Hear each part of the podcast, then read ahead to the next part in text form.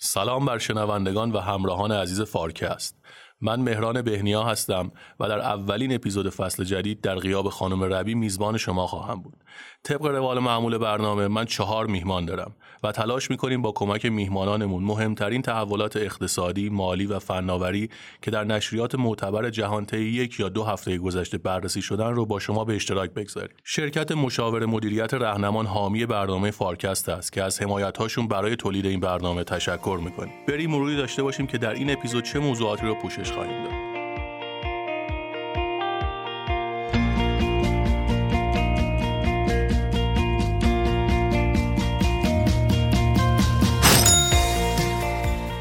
اکانومیست در شماره اخیرش عملکرد 23 تا از کشورهای ثروتمند در جریان پاندمی کرونا رو با هم مقایسه و آنها رو رتبه بندی کرد. دکتر فرشاد فاطمی برامون توضیح دادند که کدوم کشورها در این فرایند برنده و کدومها بازنده بودند و اکونومیست چه معیارهایی رو برای مقایسه استفاده کرد. معیار معرفی کرده مقاله. معیار اولش در از تولید ناخالص داخلیه که به یه نوعی عملکرد متوسط اقتصاد کشورها رو نشون میده.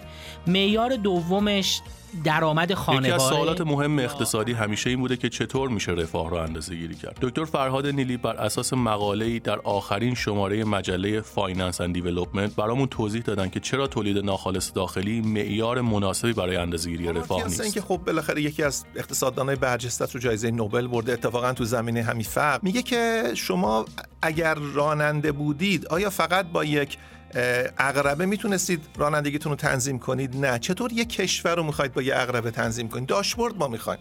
میگه در واقع هدایت یک اقتصاد بدون داشبورد نمیشه. عنوان یکی از شماره های اخیر مجله فاینانشال تایمز این بود که 2021 در یک کلمه متاورس دکتر حسین نیلی به همین بهونه دوباره به موضوع بسیار مهم و جذاب متاورس پرداختند و برامون از فعالیت های شرکت اپل به موازات شرکت متا یا همون فیسبوک سابق برای سرمایه گذاری و فعالیت در این حوزه صحبت کردن حالا آیا احیانا اینا می‌خوان مثلا بیان یه همکاری ترتیب بدن که مثلا اون بخش فرض بفرمایید مثلا گرافیکی داستان و یه شرکت مثلا تقبل بکنه اون بخشی که مثلا امکان ارتباط حالت شبکه اجتماعی طور قضیه رو برقرار می‌کنه یه شرکت دیگه باشه شاید بتونه اینا با هم همکاری کنه شاخص های بازار سرمایه گذاری خصوصی یا همون پرایوت اکویتی نشون میده که این بازار دچار رشد زیادی توی سال گذشته بوده و به نوعی دچار تب تندی شده.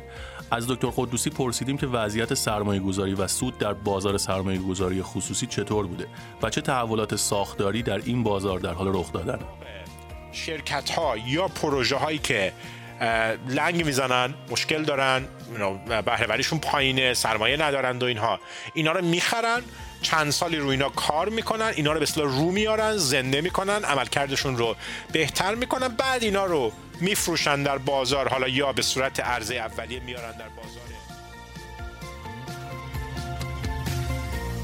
آقای دکتر فاطمی عزیز سلام. سلام. آقای دکتر امروز چه چیزی برامون آماده کردی؟ امروز یه مقاله از اکانومیست داریم تحت عنوان برنده ها و بازنده های کرونا که عملا عملکرد کشورهای OECD را از نظر شاخص های اقتصادی در دوره اخیر با دوره پیش از رخداد کرونا مقایسه کرد. صرفا کشورهای OECD هست. بله 38 کشور عضو عضو OECD هست. چین، هند اینها عضو نه اینها نیستن نه عضو OECD نیستن و تو این در اصل گزارش هم اطلاعاتی از اونها نیومد. خب اینجا پس یه مقداری نمونهمون محدوده یعنی همه کشورها رو نمی‌خوایم اثرشون رو ببینیم. دقیقاً علاوه بر این که حتی تو خود این کشورها هم گزارش روی هر 38 تا کشور تاکید نکرده و اطلاعات کشورهای مهم ما داده. هرچند رنکینگ برای هر 38 کشور انجام. بعد معیارها چی هستن؟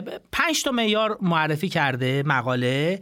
معیار اولش در از تولید ناخالص داخلیه که به یه نوعی عملکرد متوسط اقتصاد کشورها رو نشون میده. معیار دومش درآمد خانواره یا عملا توانایی خانوار تو هزینه کرده. معیار سومش عملکرد در اصل بازار بورس این شرکت ها هست این کشورها هست که عملا نشون میده بخش شرکتی اقتصاد به چه نحو عمل کرده.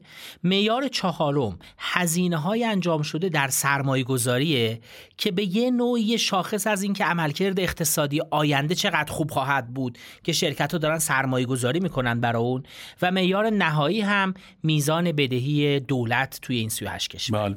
اینجور که من متوجه شدم این معیارها یه مقداری هم با هم همپوشانی دارن مثل جی دی پی و هزینه کرده خانوار دقیقا. یا شرکت ها و سرمایه گذاری دقیقا. علاوه بر اینکه یه مقداری هم ممکنه در جهت معکوس حرکت کنند مثلا اگه بعضی از کشورها درآمد خانوارشون بهتر شده باشه اینا ممکنه از محل هزینه کرده دولت پرداخته باشن. یعنی به قیمت اینکه بدهی برای دولت ایجاد کرده باشن تونسته باشن کمک های بیشتری تو دوران سخت از افرادی که حالا بر اثر کرونا بیکار شدن یا به دلایلی ضربه خوردن انجام دادن. اگر موافق باشید با معیار اول GDP شروع کنیم تولید ناخالص داخلی. در خدمتم. نگاه کنید اول از همه قبل از اینکه با معیار GDP بریم اجازه بدید من به ranking کلی کشورهای اشاره بکنم. اگر بخوایم نگاه بکنیم در صدر لیست کشورهایی مثل دانمارک سوئد و نروژ قرار دارند که اول سوم و چهارم در لیست. ظاهرا کشورهای اسکاندیناوی بهترین عمل کرده داشتن. بعد از اون در میانه لیست کشورهای آمریکا و کانادا رو داریم می‌بینیم که کشورهای آمریکای شمالی با رتبه های ده و یازده قرار دارن و کشورهای اروپایی به ویژه جنوب اروپا در رتبه های آخر هستن. جنوب یا شرق اروپا؟ کلا اروپایی ها وسط جدولن. مثلا فرانسه و ایتالیا با هم 15 همن آلمان 20 بریتانیا 22 و اسپانیا 23 یعنی این تو اینجا هستن که البته تو مقاله حالا به دلایلش اشاره می‌کنه. تو از لحاظ عملکرد اقتصادی ما به این ترتیب هستیم. دقت بکنن در از دوستان شنونده که ما در مورد عملکرد مبارزه با بیماری یا تعداد مرگ و میر یا کم بودن بستری های بیمارستانی حرف نمی‌زنیم. ما در مورد اون 5 تا شاخص حرف می‌زنیم. بر مبنای اون 5 تا شاخص به این ترتیب رنگ شدن. اگه بخوایم به جی دی پی نگاه بکنیم مقاله جی دی پی این کشورها را با دوره قبل از کرونا مقایسه کرده. بهترین عملکرد را تو این زمینه مثلا کشوری مثل نروژ داشته که الان جی دی پیش به دوره مشابه با 2019 قبل از همهگیری کرونا تقریبا 3.5 درصد رفته بالا. و تو این شرکت کشورهای بزرگ مثلا اسپانیا بدترین عملکرد داشته که 6 درصد اومده پایین. اشاره که مقاله می‌کنه میگه نوعا کشورهای جنوب اروپا که درآمد سرانشون یا درآمد ملیشون تابعی از هزینه های توریسم و همچنین بخش های خدمات بوده بیشتر تحت تاثیر قرار گرفتن. خب به دلیل محدودیت های کرونا هم سفرها کمتر شده هم محدودیت هایی بوده که مردم نمی‌تونستن برن و اینا بیشترین اثر را دیدن. و کشورهایی مثل بلژیک و بریتانیا که اونها هم تعداد مرگ و میرشون از کرونا به نسبت جمعیت یکی از بالاترین عددا بوده توی کشورهای عضو OECD اینا هم بیشترین لطمه را خوردن. که به نظر میاد که به یه ترتیبی اثرش را روی بخش ریل اقتصاد نشون داده. واقعیت اینه که به نظر میاد مقاله پیش بینی می‌کنه که کشورها ظرف احتمالا پنج چند ماه آینده برمیگردن و برمیگردن به دوره بعد از کروناش به دوره قبل از کرونا و همون اعداد جی دی پی را با یه رشد تقریبا 5 درصدی احتمالا دنبال می‌کنن. مونتا همچنان تاثیر کرونا در بین کشورهای مختلف به دلیل اینکه تنوع جی دی پیشون تو بخش‌های مختلف اقتصادی متفاوت بوده همچنان وجود فارغ از بحث توریسم و خدمات سهم بخش خدمات این یه مقداری به کیفیت حکمرانی مربوط نمیشه. چون ما هر شاخص ها رو نگاه می‌کنیم کشور اسکاندیناوی معمولا بهتر از کشورهای جنوب اروپا هستن. دقیقا. اون حتما می‌تونه شاخص باشه که نشون بده تو شرایط سخت تونستن بهتر خودشون رو نگه دارن. حتما می‌تونه شاخصی از اون باشه. منتها مقاله دیگه واقعیتش عملا به عوامل بیش از یکی دو خط در مورد هر موضوع نپرداخته. به نظر میاد خود تحلیلگرای OECD هم تحلیلگرای مذرت می‌خوام. تحلیلگرای اکانومیست هم وارد بررسی دقیق دلایل نشدن. فعلا دارن عمل کرده می‌بینن. من حدسم اینه که یکی دو تا کار دانشگاهی خیلی راحت میشه تعریف کرد و بر مبنای این اطلاعات اومد دید حالا چه عوامل نهادی مثل حکمرانی که شما میفرمایید یا چه عمل عوامل عملکردی کوتاه مدت. تفاوت این کشورها توی برخورد با کرونا از دید روی کردشون داشتن اینا می‌تونه توضیح بده. درسته. به خصوص اینکه احتمالا باید رنج کشورها هم طیف کشورهایی که دیده میشن بیشتر بشن. اگه چین مثلا این وارد این بررسی می‌شد خب جی دی پیش افزایش هم پیدا کرده تو این دوره. در چه ذره ممکن اصلا تحلیل متفاوت بشه. دقیقا. علاوه بر اینکه توی تحلیل دقیق دانشگاهی مثلا باید دقت کنیم که مثلا بریتانیا این دوره دقیقا مصادف با زمانیه که بریتانیا برگزیت هم اجرا کرده و از اتحادیه اروپا خارج شده. به همین خاطر باید تلاش کرد اون اثر رو هم با یه روش علمی تفکیک کرد. فعلا مقاله در در از پیجوی یه روش علمی برای شناسایی مختلف نبوده و فقط خیلی خیلی ساده این عوامل در دوره اخیر با دوره پیش از کرونا مقایسه کرد. زل دوم و فرمودید درآمد خانواره. درآمد خانوار منظور پرداخت انتقالی هم توش هست که صرفا دستمزد رو بررسی کرده؟ نه عملا هزینه کرده خانوار رو بررسی کرده و تو کشورهای مختلف متفاوت بوده و این عامل اصلی که گفته دو تا عامل اصلی که در از تاثیر گذاشته. یه عاملش تغییر نرخ بیکاری بوده که مثلا تو ژاپن تقریبا نرخ بیکاری عوض نشده در حالی که تو اسپانیا تقریبا سه واحد درصد بیکاری بدتر شده که خب اینم میشه بگیم دوباره خب اینا بخشایی بودن که احتمالا خدمات می‌دادن و به توریسم خدمت میرسوندن. و عملا و عامل دوم پرداخت های انتقالی و کمک های دولت بوده که تو این مورد به نظر میاد آمریکا و کانادا سرآمد همه کشورهای OECD بودن. از لحاظ کمک به پرداخت های انتقالی مستقیم به خانوارها و کشورهای مختلف متفاوت بودن. مثلا کشورهای بالتیک که احتمالا اتفاقا عملکرد خوبی داشتن اونا پرداخت های مستقیم رو نداشتن اونا اومدن بیشتر به در از سرمایه در گردش بنگاه ها و هزینه های سیستم درمانیشون کمک کردن. یعنی دولت ها از کانال مختلفی کمک کردن. منتها در هر صورت وقتی که به در اصل پرداختی انتقالی در اصل نگاه درآمد افراد نگاه می‌کنیم مثلا توی کانادا نسبت به دوره قبل از کرونا 9.4 درصد 9.4 درصد افزایش پیدا کرده. توی آمریکا 6.2 درصد افزایش پیدا کرده. در حالی که تو بریتانیا این عدد 2.3 درصد کم شده. یا تو اسپانیا 6 و درصد کم شده. یعنی رنجی هم که اینجا وجود داره بزرگه که بخشش از همون دو عاملی که گفتم میاد. بیکاری و حمایت های دولت. میشه همینجا کشورها رو به دو گروه تقسیم کرد؟ اونایی که حمایتشون از طریق پرداختها به خانوار بوده و اونهایی که به طریق دیگه ای از بنگاه های اومدن حمایت کردن. و اینجا به نظر می‌رسه اونایی که از بنگاه ها یا به نحو دیگه غیر از پرداخت انتقالی مستقیم به خانوار بوده عملکرد بهتری داشتن. حداقل تو این شاخص عملکرد بهتری داشتن. البته باید یادمون بیاد که اونایی که پرداخت انتقالی دادن احتمالا تو عملکرد بدهی های دولت وضعیتشون بدتر بوده و این اثرم به هر حال داره اثر کوتاه مدت نشون میده. اینکه تو بلند مدت چه اتفاقی میفته باید کمی صبر کنیم و ببینیم که چه پیش میاد. زل سومی که به عنوان شاخص سوم ذکر کردید بحث قیمت سهام بود.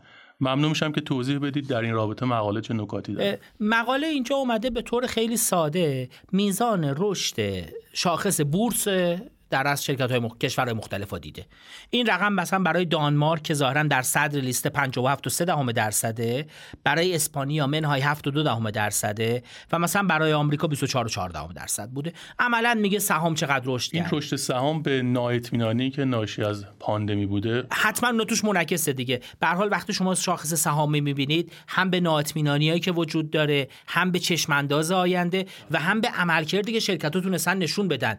و احتمالاً سودایی که جمع کردن گزارشهایی که از وضعیت شرکت رو در میاد مرتبط بوده و دوباره همون ناهمگنی که توی شاخصهای قبلی داشتیم اینجا به چشم می‌خوره حالا این نااطمینانی مرتبط میشه با میزان سرمایه گذاری که تو اقتصاد اتفاق میفته شرکت ها سرمایه گذاری که انجام میدن.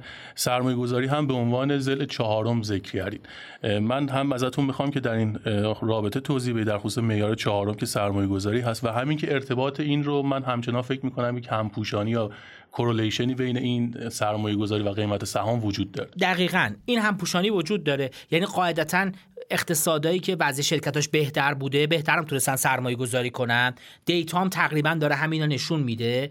یه نکته ای که اینجا جالبه اینه که تو یکی از فارکست های فصل اولم به این پرداختیم که نوع سرمایه گذاری هم تغییر کرده. مثلا توی ماه اکتبر گذشته گلدمن ساکس که یه بانک سرمایه گذاری تو آمریکا گزارش کرد که 500 تا شرکت S&P لیست S&P این شرکت ها 18 درصد بیشتر از سال مالی 2019 سرمایه گذاری کردن. نوعا هم سرمایه گذاریشون توی امکاناتی بوده که کمک می‌کنه نیروی کارشون دورکاری بکنن. یعنی علاوه بر اینکه سرمایه گذاری داره صورت می‌گیره سرمایه گذاری تو تکنولوژیایی هست که این تکنولوژی ها به واسطه همهگیری کرونا نشون دادن که ممکنه تکنولوژی های آینده باشن. به همین خاطر سرمایه گذاری هم جهتش هم حجمش تحت تاثیر کرونا قرار گرفت. خیلی جالب بود. این آمار 19 درصدی که گفتید یک بار دیگه اگه بفرمایید 19 درصد سرمایه گذاری یک سری از شرکت ها بیشتر شده یا اصلا کلا سرمایه گذاری بیشتر شرکت های لیست S&P 500 که 500 شرکت بزرگ لیست آمریکا هستند 18 درصد نسبت به سال 2019 بیشتر سرمایه گذاری خیلی جالبه. عدد قابل توجه. سالی که رکود بوده تقریبا و جی دی پی تو این کشورها بله. وضعیت خوبی نداشته سرمایه گذاری اگه بخوام دقیق بگم این 18 درصد توی کپکس توی آرندی این شرکت ها بوده. نوعا مرتبط با در اصل بخشایی که مرتبط یعنی سرمایه گذاری جدید دیگه. خیلی جالبه. در خصوص زل آخر زل آخر گفتید که بدهی های دولت بوده. این کلا از اون چهار تا معیار دیگه متفاوته. این هم اگه توضیح بفرمایید. نگاه کنید به هر حال هممون می‌دونیم اقتصادهای بزرگ و پیشرفته همواره بدهی های دولت توی معیاری هست که عملکرد اقتصاد رو باش میسنجن و عملا دولت ها تو این دوره به خصوص بدهی های خودشون را در جهت رفع مشکلات کوتاه مدت خانوارها و بعضا بنگاه ها ایجاد کردن و این بدهی ها ایجاد شده. اگه بخوایم به یکی دو تا عدد نگاه بکنیم مثلا سوئد بدهی دولتش تقریبا 6 واحد درصد نسبت به جی دی پی افزایش پیدا کرد. تو سوئد می‌دونیم که به خاطر اون سیستم بهداشت عمومی که داره این هزینه ها نوعا صرف سیستم بهداشتی شده و پزنای بهداشتی رو پوشش داده. و این عدد عملا توی بخش های مختلف وجود داره. خب یه داستانش اینه که این ممکنه وقتی که این بدهی های دولت داره افزایش پیدا می‌کنه مقدمه باشه برای تکسای و مالیات های بیشتر تو دوره های بعدی. مونتا عملا یه مقداری هم نشون میده دولت ها چقدر تلاش می‌کنن منابع کوتاه مدت را از سریعترین روش که ایجاد بدهی ایجاد کنند بلا اینکه بحران کوتاه مدت از سر بگذرونه. بله. یه نگرانی که هست در خصوص بدهی های دولت که این توی این دوره افزایش پیدا کرده بحث تورمه. همونجوری که می‌دونید تورم توی کانادا آمریکا به میزانهای بی سابقه رسیده. الان تحلیل این مقاله از تاثیر بدهی های دولت روی تورم چی هست تو این کشور؟ واقعیت اینه که مقاله خیلی واردش نشده فقط اشاره کرده که این منجر به تورم میشه. خب و واقعیتش اینه که به هر حال باید یه مقداری بمونیم و ببینیم ببینیم در آینده تورم چی میشه. منتها شاخصی که مقاله ارائه کرده هم که شما فرمودید که عملا تورم توی این کشورها تو یه دهه 15 سال اخیر داره به رکوردهای جدید بله. آقای دکتر فاطمی ممنون میشم. در خصوص اومیکرون برامون توضیح بدید. این روزها دیگه قراره که نوع قالب ویروس اومیکرون باشه و این هنوز چشم اندازش مشخص نیست که چه اثری روی اقتصاد کشورها می‌تونه بذاره. مقاله به همین عدم قطعیتی که شما گفتید اشاره می‌کنه و نهایتا میگه چشم انداز نه که ما تو 2022 به نظر میاد GDP پیش بینی میشه 4 و 6 دهم درصد بین همه این کشورها از 2019 بالاتر باشه. یعنی به نظر میاد این آغاز پایان همه‌گیری کرونا را ما شروع کرد. یعنی recovery کامل انجام میشه. دقیقا. میگه ما برمیگردیم علاوه بر اینکه 5 درصد هم GDP مون بیشتر از قبل خواهد بود. اما یه مقاله بلافاصله بعد از این مقاله توی اکانومیست هست که در مورد اومیکرون میگه و یه نکته خیلی خیلی جالبی که می‌خوام اشاره کنم همون چیزیه که تحت عنوان instant economics توی یکی از فارکست های قبلی آوردیم که می‌خوام اثرش را برای در از شنونده هامون توضیح بدم. می‌دونیم که اومیکرون دو سه هفته است که همه گیر شده. منتها آمارهای سریعی که به دست اومده ما را مطلع می‌کنه از روند اومیکرون. مثلا رفت و اومدهایی که برای شغل بوده. بر مبنای اطلاعاتی که گوگل و بقیه در از سامانه هایی که تردد افراد مانیتور می‌کنن اعلام می‌کنن مثلا میگه رفت آمدهای کاری تو بعضی از کشورها به شدت افتاده. مثلا توی انگلیس و آلمان اشاره می‌کنه تقریبا تا سی درصد این رفت اومده افتاده. منتها خیلی جالبه میگه رفت اومده غیر کاری خیلی نیفتاده. یعنی چون به هر حال فصل به هر حال شروع سال نو میلادی و کریسمس هم هست. میگه ظاهرا مردم تصمیم گرفتن که سر کار نرن. منتها رفت اومدهشون که در موقع برای شغل کارهای دیگه بوده ظاهرا تو همون سطح قبلی ادامه پیدا می‌کنه. مثلا اطلاعات میده مقاله در مورد میزان پروازهای بین کشورها میزان مسافرت که داره انجام میشه میزان هزینه کردهای که توی درست بخش درست خورده فروشی داره انجام میشه. مثلا خیلی جالبه. مثلا میگه در روز 23 دسامبر تقریبا تعداد پروازها و تعداد مسافرها به همون اندازه سال 2019 بوده.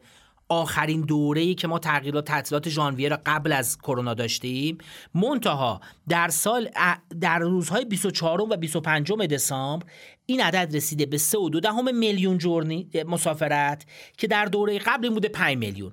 یعنی می‌خوام بگم که این اطلاعات سریع که وقتی که با یه سری اینسایت دیگه با یه سری دانش دیگه از فعالیت های مردم جمع بشه خیلی سریع می‌تونه به پیش بینی های اقتصادی منجر بشه چقدر به سرعت داره دست دست میابیم بش و خیلی خیلی تاثیر می‌ذاره روی کیفیت پیش بینی هایی که میشه انجام داد هم برای اهداف اقتصادی همچنین برای اهداف سیاست گذاری خیلی خیلی ممنونم.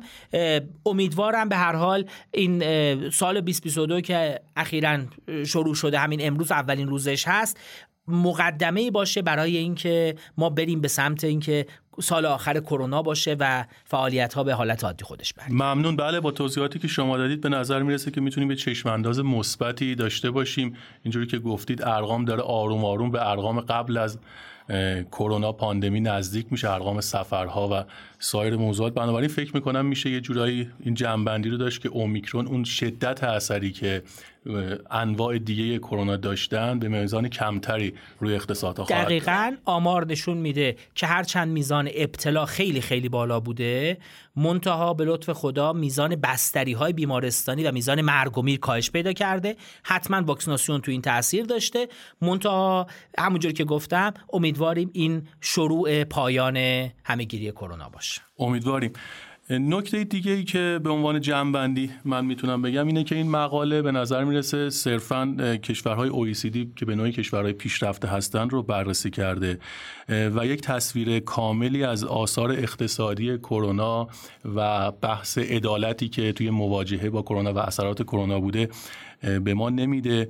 به خصوص در خصوص توزیع واکسن که می‌دونیم بسیار خیلی ناعادلانه توزیع شده بین کشورها. کشورها با درآمدهای مختلف به صورت متفاوتی به واکسن دسترسی داشتن. به خصوص کشورهای آفریقایی که در این زمینه خیلی با میزان کمی از واکسن در دسترسشون بوده. بنابراین فکر می‌کنم تو موضوعات آینده ما بتونیم خیلی بیشتر به مباحث دسترسی عادلانه کشورها به روش های مقابله با کرونا بپردازیم. بله من هرچند که ما امیدواریم که به انتهای کرونا برسیم منتها من مطمئنم بحث در مورد حواشی یه همهگیری یا یه بحران انسانی فراگیر در سطح جهان تموم نمیشه و تازه آغازشه.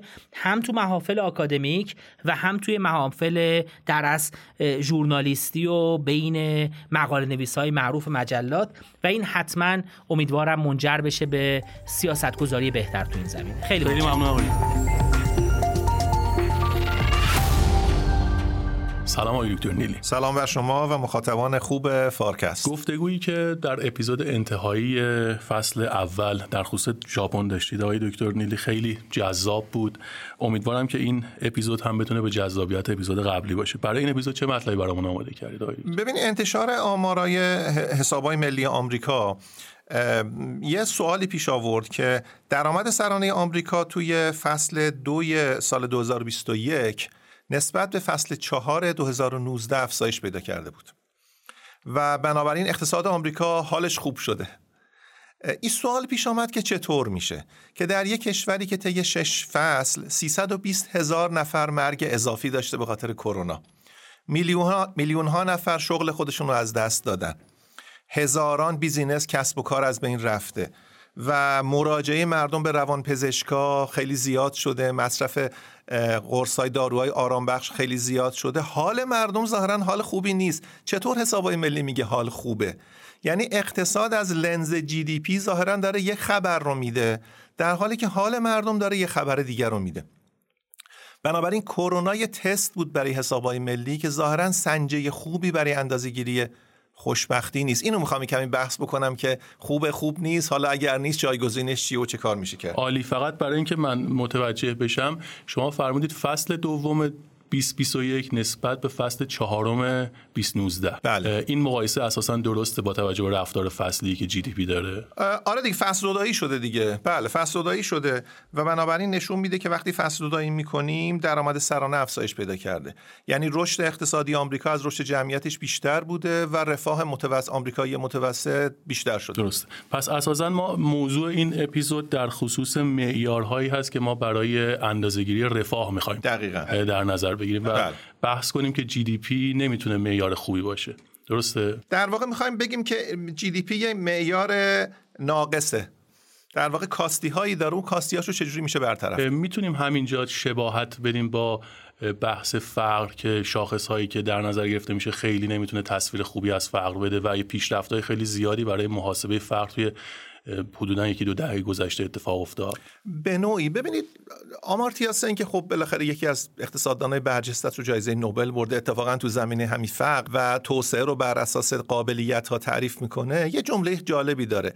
میگه که شما اگر راننده بودید آیا فقط با یک اقربه می‌تونستید رانندگیتون رو تنظیم کنید؟ نه. چطور یک کشور رو می‌خواید با یه اقربه تنظیم کنید؟ داشبورد ما می‌خوایم. میگه در واقع هدایت یک اقتصاد بدون داشبورد نمیشه. با یک شاخص نمیشه یک اقتصاد اندازه گرفت. و بنابراین اندازه‌گیری یک اقتصاد در قالب GDP خوبه اما بسیار ناکافی است. خیلی موضوع جالبیه. فکر می‌کنم برای شادی و happiness و اینها هم کلی مقاله و مطالعات مختلفی انجام شده به خصوص دیتون که جایزه نوبل هم برد در این خصوص خیلی کار کرده. پس ما الان در واقع می‌خوایم یه مقداری بحث رفاه و ببینیم که چطور می‌تونیم اندازه‌گیریش کنیم و بیشتر تطبیق پیدا کنه با اون احساسی که مردم از رفاه دارن. دقیقا. ممنون میشم اگه توضیحاتتون شروع ببینید حسابای ملی برمیگرده به 1934 زمانی که کوزنتس یک اقتصاددان جوانی بود که از اتحاد جماهیر شوروی آمده بود آمریکا و اون زمانی که رکود بزرگ بود ازش خواستن که بیاد و حسابای ملی در واقع اقتصاد آمریکا رو اندازه بگیره. آنچه که الان به عنوان حسابای ملی ما داریم میراث همون مطالعه اولی است که کوزنتس انجام داد. البته خب جایزه نوبل هم گرفت کوزنتس به خاطر این کاری که انجام داد. این سنجه در طی این هشتاد و چند سال گذشته بهبود پیدا کرده دقیق شده قلمروش وسیع شده. اما همچنان شیوه محاسبهش شیوه است که ما میریم یه میوه فروشی فرض کنیم یک کیلو پرتقال می‌خریم یک کیلو نیم سیب می‌خریم دو تا بسته سبزی می‌خریم سه کیلو پیاز می‌خریم. آخر کار ما دم صندوق چی میدیم؟ میگیم خب یک کیلو سیب مثلا شد 15 هزار تومن یک کیلو نیم پرتقال از قرار مثلا کیلو 12 هزار تومن دو تا بسته سبزی داشتی سه کیلو پیاز داشتی. مقدار رو در قیمت ضرب می‌کنیم با هم جمع می‌کنیم میشه کل هزینه ها مصرف خصوصی رو تو حسابهای ملی همینجوری میسنجن. بقیه هم حالا با یه در واقع درجاتی از افتخیز به همین شکل سنجیده میشه. در واقع تو حسابهای ملی ما دو تا اصل اساسی داریم. اصل اول اینه که هر آنچه که در بازار معامله میشه مبنای احتساب است. دوم اینکه ضریب اهمیت رو قیمتهایی تعیین می‌کنه که بر اساس پرداختهای مردم میشه. هر دو خوبند اما هر دو ناکافیان در دل همین دو ویژگی نقصانشون در واقع وجود داره. بله آقای دکتر یه نکته ای هم که به نظر جالبه اینه که این هزینه ای که می‌کنن افراد لزوما برای بهبود زندگیشون هم نیست. مثلا اگه تصادفی اتفاق میفته یا در واقع بحران اتفاق میفته بر فرض فرض کنیم که همین الان خدای نکرده یه آتیش سوزی بشه این هزینه هایی که تو این موضوع اتفاق میفته هم تو جی دی پی حساب میشه. یعنی برای این جی دی پی بخش هایی هم داره که لزوما رفاه رو نشون نمیده درسته؟ دقیقا. اتفاقا جالبه برای شما بگم که سال اگه اشتباه نکنم 1999 زمان اوباما جمع مشاوران اقتصادی اوباما جمع شدن که بگن 100 سال گذشته آمریکا چه دستاوردی داشته یا چه دستاوردهایی داشته. به این نتیجه که حسابای ملی و GDP یکی از بزرگترین دستاوردا بوده. در واقع شاید هم چنین بود که اینا این در واقع GDP نشون داد آمریکا کجاست بزرگترین قدرت اقتصادی جهانه. گرینسپن اونجا تو جلسه حضور داشت و گرینسپن یه مثال می‌زنه شبیه همین مثالی که شما زدی. میگه ببینید مردم شمال آمریکا از اقلیم مساعدی برخوردارن هوا همیشه ملایمه به خاطر باد و نسیم ملایمی که از اقیانوس میوزه. جنوب آمریکا در واقع احتیاج دارن تو فصل تابستان از وسایل در واقع سرمایش استفاده کنن هزینه اینو پرداخت بکنن که یه کمی خلاصه خنکتر بشن. مردم شمالی هزینه رو نمی‌پردازن. پس تو جی دی پی حساب نمیشه. مردم جنوب می‌پردازن. به امید اینکه اون خلاصه باد ملایمی که میوزه از طریق دستگاه های سرمایش برسه. میگه خب شمالیا که اتفاقا وضع بهتری دارن. همونجا در واقع گرینسپن به اونا میگه که GDP بسیار خوبه اما ناکافی است. فکر نکنین که اقتصاد آمریکا رو میشه فقط با GDP اندازه بگیریم. حالا ما داریم در مورد رفاه اجتماعی صحبت می‌کنیم که خیلی دستور کار در واقع بزرگتری است. بنابراین باید علاوه بر GDP ابعاد دیگه ای هم به نظر می‌رسه برای اینکه معیار مناسبی برای اندازه‌گیری رفاه داشته باشیم در نظر بگیریم. هم ابعاد دیگری و هم این که ما چگونه ارزش گذاری بکنیم و همین که چقدر این ارزش گذاری ما با احساس مردم در واقع نزدیک باشه. من یه خاطره برای شما بگم شاید جالب باشه برای مخاطبای ما هم جالب باشه. دکتر نوربخش زمانی که رئیس کل بانک مرکزی بود ایشون یه ارائه داشت در شورای پول اعتبار. ایشون چون اقتصاددان بود انقدر اعتماد به نفس داشت گزارش اقتصادی کشور خودش ارائه می‌کرد تو شورای پول اعتبار. رسمی که بعد از ایشون دیگه بر افتاد زمانی که ارائه می‌کرد رئیس اتاق بازرگانی وقت گفت آقای دکتری اعدادی که شما میگین با feeling ما نمی‌خونه. آقای دکتر نوربخش گفت آقا شما feeling تو برو عوض کن. اعداد درسته. این قصه از اون زمان بود و ما این با مزاح تو بانک مرکزی مطرح می‌شد. ولی واقعا خیلی جاهای دیگه دنیا هم ای بود. feeling یه, یه چیزی میگه. اعداد مرکز آمار و بانک مرکزی یه چیز دیگه میگه. در مورد تورم هم همینه. در مورد خیلی از شاخصهای دیگر هم همینه. نمیشه ما بگیم که آقا شاخصهای ما همینه در بر این پاشنه میچرخه. شما برین فیلینگتون رو عوض بکنید بنابراین اقتصاددان ها و آماردان ها باید به نوعی عکس نشون بدن نسبت به این افتراق. اگر قبلا می‌شد اینو پشت گوش بندازیم کرونا گفت دیگه نمیشه. فاصله خیلی زیاد شده. بنابراین بریم بازنگری کنیم ببینیم اشکال در کجاست. حالا اگه خواستید من کمی به این سابقه میشه اشاره بکنم که در طی این مدت این افتراقه در واقع باعث چه تدابیری شد آیا بله. موفق بود یا نه. ببینید این در واقع افتراق بین آنچه که حالا میگیم feeling در واقع مخاطب یا آنچه که ما انتظار داریم که شاخصهای ما نشون بده و حسابهای ملی شاید بزرگترین تلاشی که برای پر کردن این شکاف اتفاق افتاد رو سازمان ملل انجام داد در حدود سال 1990 قبل از 1990 شاخص HDI شاخص HDI یا توسعه انسانی رو در واقع درست کرد. خب از محبوب الحق درخواست کردن. محبوب الحق یکی از در واقع شاگردهای دانشگاه کمبریج بود شاگرد کینز بود. فردی بود که قبلا چیف اکانومیست پاکستان بود. وزیر خزانه داری پاکستان بود. قدرت اقناع خیلی زیادی داشت. رئیس UNDP برنامه توسعه سازمان ملل از محبوب الحق درخواست کرد که بیا شما یه شاخص جایگزین در واقع برای ما ارائه بده. خب ایشون همکلاسی آمارتیا سن هم بود با هم هم دوست بودن. همون زمان ایشون از سن درخواست کرد تو هم بیا من کمک کن. گفت تو انقدر سرت میشه حالا تعبیر اینه انقدر تجربه داری که بفهمی با یه شاخص نمیشه اقتصاد اندازه گرفت. محبوب الحق میگه یه رستوران چینی بود که مورد علاقه سن بود. ما دائم می‌رفتیم اونجا. و میگه من بالاخره قانعش کردم که بیا این کارو بکنیم. و میگه که گفت که تعبیرش اینه. میگه این شاخص مزخرفیه. یعنی خیلی ابلهانه است. ما بیایم خودمون رو بندازیم تو دام یه دونه شاخص به نام جی دی پی محبوب الحق میگه می‌دونم. یه کمی می‌خوام کمتر مزخرف باشه. بیا همین کارو با هم بکنیم. و آخر کار قانع می‌کنه. آمارتیا سن رو قانع می‌کنه. کاری که آمارتیا سن انجام میده اینه که میگه ما بیایم یه چند تا چیز اضافه کنیم به GDP اولا GDP رو normalize کنیم با جمعیت بشه درآمد سرانه. ثانیا ما بیایم سلامت و آموزش رو هم اضافه کنیم. چرا این کارو می‌کنن؟ چون همون زمان معلوم بود که یه کشورهایی هستن که از نظر سلامت و آموزش خیلی وضعشون خوبه اما از نظر درآمد خیلی وضع خوبی ندارن تدبیری که سن در واقع در میاندازه اینه که به جای میانگین حسابی از میانگین هندسی استفاده می‌کنه. چه کار میشه میانگین هندسی؟ نرخ جانشینی دو به دوی اینها در واقع ثابت میشه. و بعد کشوری که خیلی از نظر یه شاخص پایینه با یه مقدار بهبود یه دفعه شاخص ترکیبیش افزایش پیدا می‌کنه. مثل اون چیزی که حالا برای مخاطبای در واقع دانشجوهای اقتصاد عرض می‌کنم کاری که کتاب کاپ داگلاس در واقع انجام میده. این کارو انجام میده. و نتیجه خیلی جالبه. اولین نتیجه که میاد همه هم هیجان داشتن که نتیجه چیه؟ ژاپن اول میشه. زمانی که آمریکا اقتصاد اول بوده البته ژاپن اقتصاد دوم جهان بوده.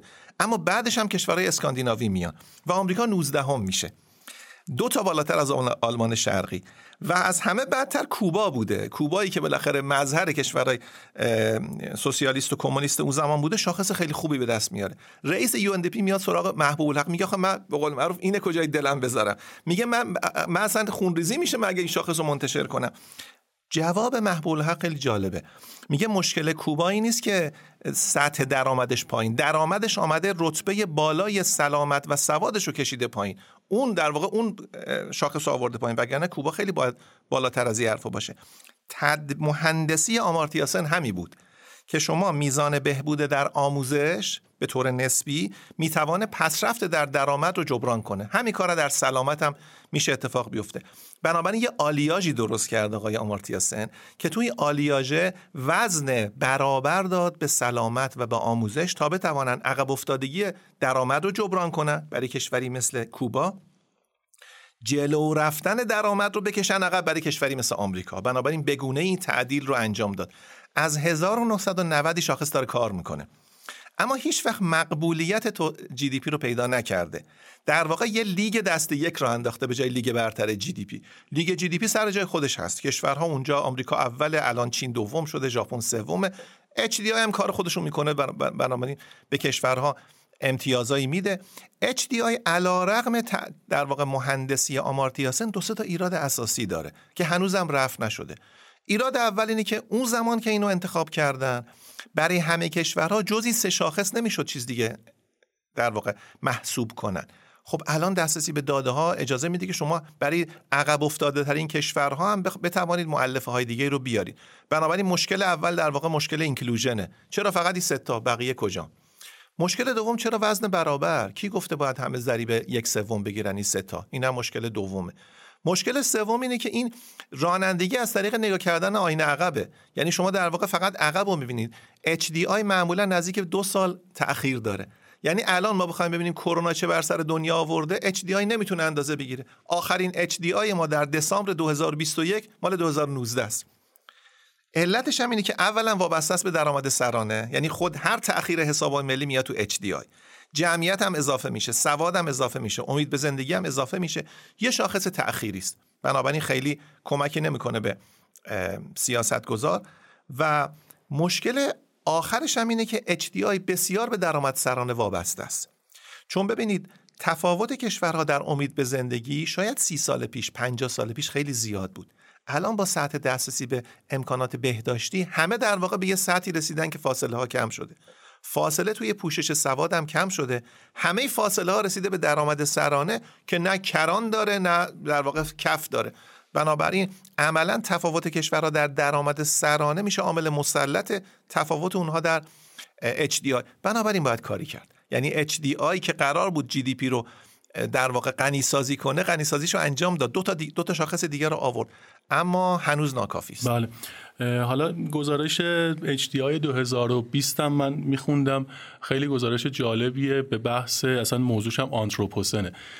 اصر انسان که می‌خواد توضیح بده که چطور انسان ها بتونن هم آزادی های خودشون رو که آزادی هایی که تو صد سال گذشته بهشون داده شده رو داشته باشن در عین حال هم این آثار مخربی که برای محیط زیست دارن رو نداشته باشن. خیلی گزارش جالبه که امیدوارم بتونیم یک پوشش پژوهشی هم در یک اپیزودی به اون داشته باشیم. چیزی که من متوجه شدم اینه که سن و همکارانشون یک جوری اون شاخص چندبعدی فقر رو که قبلا توسعه داده بودن در خصوص HDI هم اومدن یه همچین کار مشابهی کردن. ولی خب هنوز می‌بینیم ضعف داره و نمی‌تونه رفاه رو به خوبی نشون بده. جی دی پی هم که توضیحات شما گویا بود که ضعف هایی داره. پیشنهاد چی است؟ پیشنهادی که بتونیم ما یه تصویر واقع بینانه تری از رفاه داشته باشیم. بله. ببینید G DP یه, شا... یه ایراد یه کاستی بزرگی هم که داره اینه که تو GDP مردم دارن رأی میدن با خرید خودشون. یعنی اگر فرض کنید که من میرم پیاز می‌خرم دارم میگم پیاز مهمه سیب زمینی مهمه اما اگر مثلا توت فرنگی نمی‌خرم میگم توت فرنگی کمتر اهمیت داره. درسته؟ صد نفر که میرن میوه فروشی 80 نفرشون سیب زمینی و پیاز می‌خرن. 20 نفرشون توت فرنگی می‌خرن. اما قیمت توت فرنگی انقدر بالاست که آخر کار ضریب اهمیت توت فرنگی از طریق قیمت خودش میاد توی سبد خودشون نشون میده.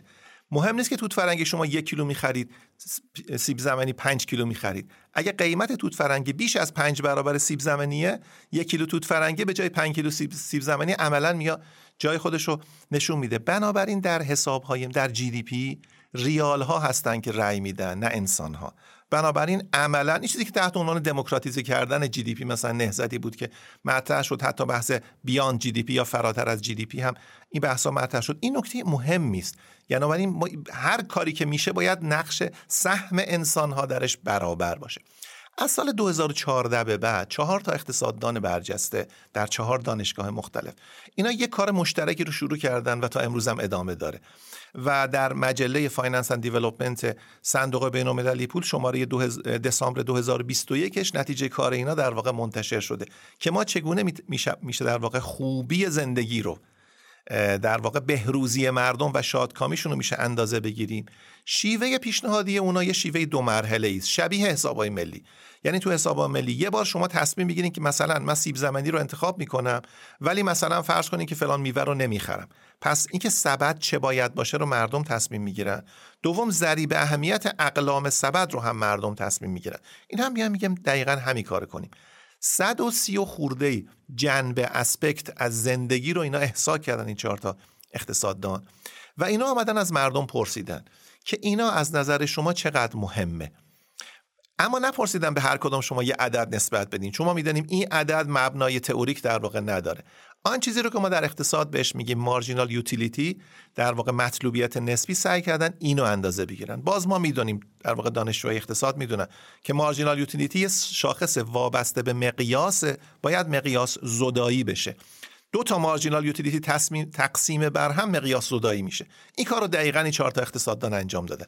بنابراین مردم بین این 130 تا تک, تک به تک انتخاب نمی‌کنن تمام ترکیبات دوتاییشون رو انتخاب می‌کنن مثلا من بین امنیت و دسترسی به آب آشامیدنی باید انتخاب کنم. کدومش مهمتر از دیگری است دوباره بین امنیت و صلح باید انتخاب کنم. بین آب آشامیدنی و دسترسی به بازار باید انتخاب کنم. این کار رو انجام دادن و یک ذریب اهمیتی به دست آوردن. البته از طریق در واقع نمونه گیری که انجام دادن روی اینترنتی کار رو انجام دادن. نشان دادن این کار امکان پذیره. برای همه اقتصادها امکان پذیره. بنابراین در این تمرین دو مرحله ای عملا یه بار مردم میگن چی برای ما مهمه. دومی میگن که ما کجای اون جنبه از در واقع شادکامی یا بهروزی یا خوشبختی هستیم. حاصل ضرب این میشه اون شاخصی که اینا برای خوشبختی شاخص خوشبختی ملی پیشنهاد میدن.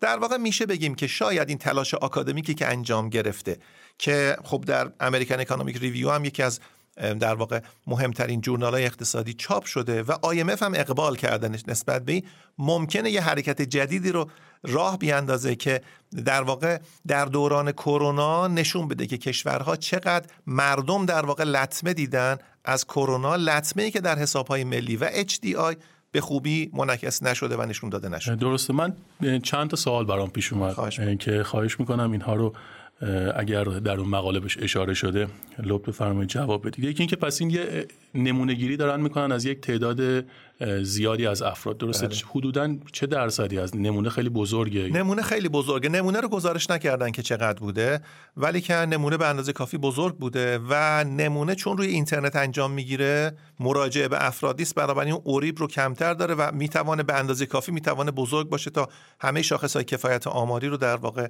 نشون بده که برآورده بله. بعد این نتایجش که الان در اومده تو دوره های مختلف با چی این با چه معیاری اینو میسنجن که تونسته رفاه و خوب نشون بده؟ یا تفاوتش با GDP چقدر بوده؟ آره نکته سوال خوبیه. در واقع هنوز عدد عدد قابل اندازه‌گیری نیست. عدد قابل مقایسه هم نیست. و اما فقط ورودی ها ورودی خوبیه. ورودی ها هم خوب داره تلفیق میشه. مرحله بعدی اینه که اینو حالا IMF یا یه جای دیگه در واقع تبدیلش کنه به یه سری زمانی یا تبدیلش کنه به یه در واقع کراس سکشنی از کشورهای مختلف و بتوانه کشورها رو بر اساسی در واقع بتونه با هم بسنجه. نکته مهمی که من متوجه همین شاخص داره اینه که وزنای این 130 تا معیار رو انگار خود آدم ها دارن تعیین می‌کنن. این دیگه مثل شاخص های چند فقر یا مثل بحث اشتیایی نیست که محققین اینو در واقع به محاسبهشون اعمال بکنن. دقیقا. نکته ای که اینا میگن در واقع یکی از نویسنده ها تو پادکست خودش اینو اشاره می‌کنه میگه تا حالا یقه سفیدا وزن می‌دادن. بذار یه مدت یقه آبیا وزن خود مردم وزن بدن. مثلا تو در واقع نمونه ای که اینا گرفتن مردم میگن که آری بودن کشور از فساد و بیعدالتی و سوء استفاده از قدرت بالاترین شاخصی است که برای مردم مهمه. یعنی اگر این برآورده بشه خیلی چیزای دیگه قابل صرف نظر کردن اما اینو نمیشه پای هیچ دیگه قربانی کرد. در واقع اون مردمی که تو این نمونه گیری شرکت کردن میگن هیچ چیز دیگه نیست که به اندازه ای برای ما مهم باشه. از این نظر خود, خود پاسخ مردم هم پاسخ شایسته است. یه نکته هم اشاره بکنم. این در واقع تو مقاله هم اشاره می‌کنن. میگن اگر ما چنین کاری رو نکنیم سیاستگذاری همیشه همیشه می‌توانه گلچین کنه از بهترین چیزهایی که در اختیارشه. و یه تصویر روزی یه تصویر در واقع فریبنده نشون بده. این رو در واقع مردم اجازه نمیدن این اتفاق بیفته. در واقع میگن آن چیزی رو که برای مردم مهم است ما اندازه می‌گیریم. و بر اساس آنچه که اندازه ها هم بر اساس ارزش گذاری مردم انجام میدیم.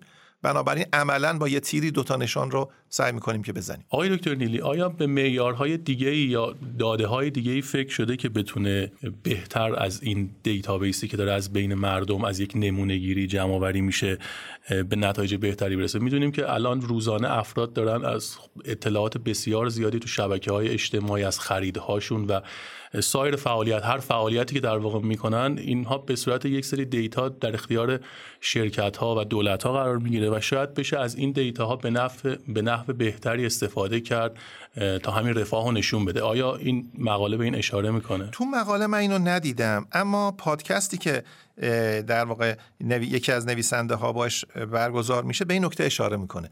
نکته جا... به نظر نکته خیلی جالبی اشاره می‌کنه. میگه که اولا کی گفته ما وقتی میریم از مردم سوال می‌پرسیم سرپرست خانوار باید جواب بده؟ این همه جوان و نوجوان و حتی کودک. اینها که یه نگاه دیگه دارن به آینده یعنی به آینده یه نگاه دیگه دارن به کشورشون یه نگاه دیگه دارن به اقتصادشون. چگونه ما داریم رأی گیری می‌کنیم که اینا توش قایبن؟ ما تو رأیگیری های سیاسی یه دلیلی میاریم میگیم مثلا زیر 18 سال زیر 16 سال شرکت نکنه. این رأیگیری رأیگیری است که برای همه مردم مهمه. برای رفاه ولی می‌تونیم کار نکنیم. بله. میگه ما روی پلتفرما می‌توانیم همه رو دخیل کنیم که همه بیان تو این رأیگیری. شرکت کنن و اتفاقا اشاره می‌کنه که این سامانه ها نیاز نیست از مردم بپرسیم. بر اساس فوتپرینت در واقع بر اساس جاپایی که مردم گذاشتن توی رفتار خودشون و انتخاب خودشون می‌تونن این کارو بکنن. پیش بینی من اینه که این نهضت تازه شروع شده. یعنی این چهار نفر موتوری رو روشن کردن که بر اساس استفاده از همین در واقع بزرگ داده هایی که ما روی پلتفرم ها داریم میشه به شکل غیر مستقیم این کار انجام بگیره و با استفاده از این متدولوژی دیگه از نمونه در واقع عملا به جامعه نزدیک بشه و بشه ببینیم که مردم چگونه انتخاب می‌کنن. در ترجیحات خودشون تریدافا رو چگونه در واقع چی و به نفع چی انتخاب می‌کنن. بله ممنون میشم. به عنوان آخرین سال در خصوص دستاوردهای این محاسباتی که انجام شده توضیح بدید. اینکه آیا این وزنها توی کشورهای مختلف متفاوت بوده؟ آیا این توی کشورهای مختلف هم مقایسه انجام شده؟ و اساسا یافته های جدیدی که این محاسبات داره چی هست؟ آره نه متاسفانه این کار انجام نشده. به خاطر همین میگم که شروع این ماجرا هست. در واقع ارزش این مطالعه الان بیشتر یک به متدولوژیشه و دو به تکرار پذیریشه یعنی این کار میشه انجام داد. می‌تونم به تجارب شکست خورده اشاره بکنم که بگم با این همت با این تلاش چه کارهایی انجام گرفت و به نتیجه نرسید. یه نمونه برای شما بگم که در فرانسه سارکوزی زمانی که رئیس جمهور بود دقیقا با همین رویکرد آمد گفت که GDP فرانسه رو داره پایین تر از چیزی که هست اندازه می‌گیره.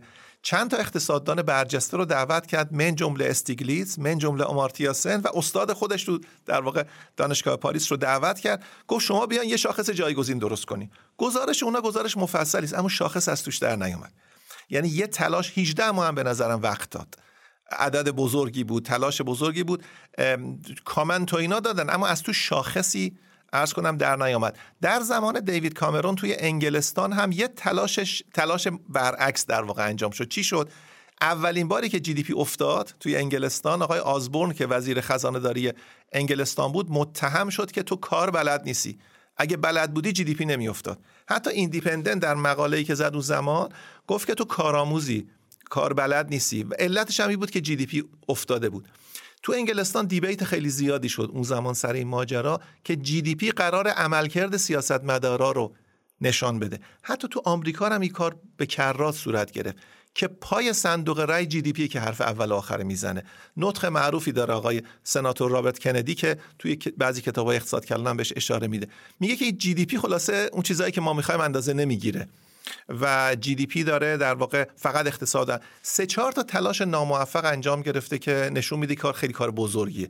تلاش ای چهار اقتصاددان به نظرم تلاشی است که می‌توانه نزدیکتر باشه به واقعیت و فشار اجتماعی انسانی عاطفی روانی کرونا به نظرم momentum لازم رو میده که این تبدیل بشه به یه تمرینی که شروع بشه و دیگه بره جلو به موازات GDP نه تو لیگ دسته یک تو همون لیگ برتر بتوانه مسابقه رو ادامه بده. من یه سوال کوتاه برام پیش اومد انتهای کار که GDP با این همه اشکالاتی که داره این همچنان به قدرت خودش ادامه خواهد داد و این که شاخص اصلی در محاسبات اقتصادی و مقایسه کشورها خواهد بود. یا آروم آروم دیگه ما باید شاخص های دیگه استفاده بکنیم. فکر کنم هیچ وقت GDP جایگزین نشه.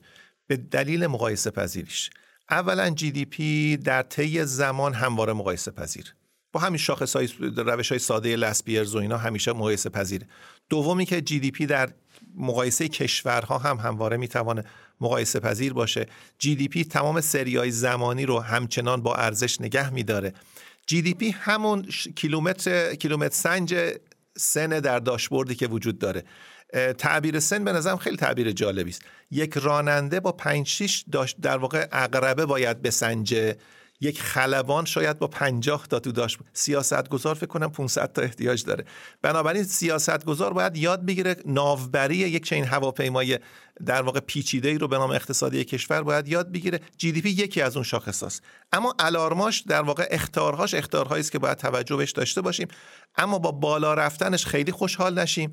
با پایین رفتنش هم خیلی ناراحت نشیم. اگر شاخصهای دیگه داره نشون میده که وضع ممکنه خوب شده باشه یا تو بالا رفتنش نشون بده که وضع ممکنه بد شده باشه. بله پس ما تولید ناخالص داخلی و جی دی پی رو همچنان به عنوان شاخص کلیدی خواهیم. و به نظرم آقای بهنیا در واقع ما علاوه بر این برای کشور ما به طور مشخص دارم میگم دستور کار ما اینه که جی دی پی رو دقیق اندازه بگیریم قلم روش رو گسترده کنیم تواتر انتشارش رو زیاد کنیم. مشکلاتی که داریم و بهش رسیدگی نکردیم مثل GDP سبز مثل در واقع احتساب نابرابری مثل احتسابی که پس انداز ناخالص رو با احتساب برداشت از منابع طبیعی سعی کنیم که پس انداز خالص بکنیم. مثل اینکه عرض کنم سعی کنیم از شاخص های زنجیره استفاده کنیم سال پایه خیلی فاصله نداشته داشته باشه ایرادایی که ما توی GDP داریم و هنوز بر اساس دستورالعمل قابل در واقع اصلاح هست قابل توجهه. هیچ وقت نباید جایگزین کنیم. باید فقط غنی سازی پس شما هدف گذاری رشد تولید ناخالص داخلی رو همچنان یک هدف گذاری ولید تو برنامه های دولت ها و برنامه گذاری یا که سازمان برنامه یا جاهای دیگه انجام میده می‌دونید قطعا شرط لازم رفاه ولی شرط کافی نیست. به این ترتیب پس من بخوام جمع بندی بکنم. خب رفاه یک جورایی مهمترین می‌تونه گفت مهمترین هدفیه که اقتصاد می‌خواد بهش برسه و همه تحلیل ها و اینها به نوع این هست که رفاه مردم زیاد بشه و ما برای محاسبه این نیاز به شاخص های دقیقی هستیم که جی دی پی می‌تونه یکی از اونها باشه ولی خب ضعفایی داره. هر چقدر این اندازه‌گیری دقیق تر بشه در نهایت سیاستگزاران می‌تونن بهتر از وضعیت جامعه اطلاع پیدا کنن و سیاست هاشون رو تغییر بدن تا به رفاه بیشتری افراد برسن. شما شاخص های مختلفی رو توضیح دادید شاخص HDI و شاخصی که به تازگی مطالعهش منتشر شده و اینها می‌تونن کمک بکنن که ما در نهایت تصویر بهتری از رفاه داشته باشیم. درسته. و باز هم حرف آمارتیا سن رو تکرار کنیم که اقتصاد خیلی پیچیده تر از این هست که در یک شاخص خلاصه بشه اما اون تک شاخص هیچ وقت نباید جایگزین بشه. همواره باید وجود داشته باشه کنارش باید ما داشبورد سیاست گذاری و سنجیدن خوشبختی رو باید متنوعتر و دقیق تر بله. خیلی ممنون آقای دکتر خواهش می‌کنم. ممنون از شما. سلام حسین جان. برای این اپیزود چه مطلبی برامون آماده کردی؟ سلام بر شما. همچنین سلام عرض می‌کنم خدمت مخاطبین محترم فارکست در آغاز فصل دوم. خیلی باعث خوشحالی که در خدمت شما هستیم در این اپیزود اول از فصل دوم. موضوع بحثی که امروز می‌خوایم خدمتتون داشته باشیم بحث متاورس هست. خب امروز که با هم صحبت می‌کنیم روز اول سال نوی میلادی 2022 هستش. ما یک سال دیگر رو متاسفانه تحت سایه سنگین و مرگبار کرونا پشت سر گذاشتیم. مجموعا حدود 5.5 میلیون نفر جانشون گرفته شده توسط این بیماری در دنیا و بیش از 130 هزار نفر از هموطنهای خودمون.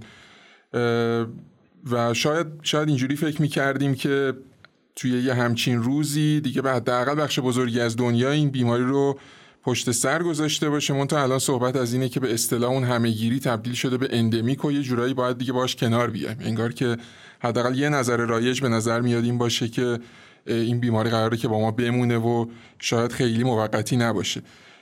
جدا از تأثیری که کرونا روی سلامتی افراد روی جان افراد گذاشته که طبیعتا با هیچ چیزی قابل مقایسه نیست از نقطه نظر فناوری هم خب اتفاقات بزرگی تحت تاثیر شیوع این بیماری افتاد. از یک طرف اون روند تحول دیجیتالی که در بخش ها و صنایع مختلف در جریان بود با توجه به همهگیری کرونا و خانه نشینی تعداد زیادی از مردم خب خیلی تسریع شد. طبیعتا باید صنایع و در واقع کسب و کارهای مختلف جوابگوی امور روزمره مردمی بودند که توی خونهشون نشستن و از امور بانکی خرید مایحتاج منزل و غیره رو می‌خوان و تنها رایی که دارن اینه که به صورت غیر حضوری انجام بدن. یک گزارشی مکنزی من امروز می‌دیدم که در مرور سال گذشته که سالی که الان تازه تموم شده 2021 نوشته بود گفته بود که اگر قرار بود این در واقع دورکاری در این مقیاسی که در کرونا شاهدش بودیم می‌خواست در واقع شرایطش زیر ساختش به لحاظ اینترنت به لحاظ ابزار و ادوات دیجیتال و غیره می‌خواست فراهم بشه 454 روز طول می‌کشید یعنی یک سال و تقریبا سه ماه. توی دوران همهگیری کرونا برای اینکه بشه در این مقیاس گسترده افراد بتونن از دور کار بکنن 11 روز طول کشیده ظاهرا که بشه این امکان فراهم بشه که همونطور که عرض کردم در مقیاس گسترده افراد بتونن دورکاری داشته باشن.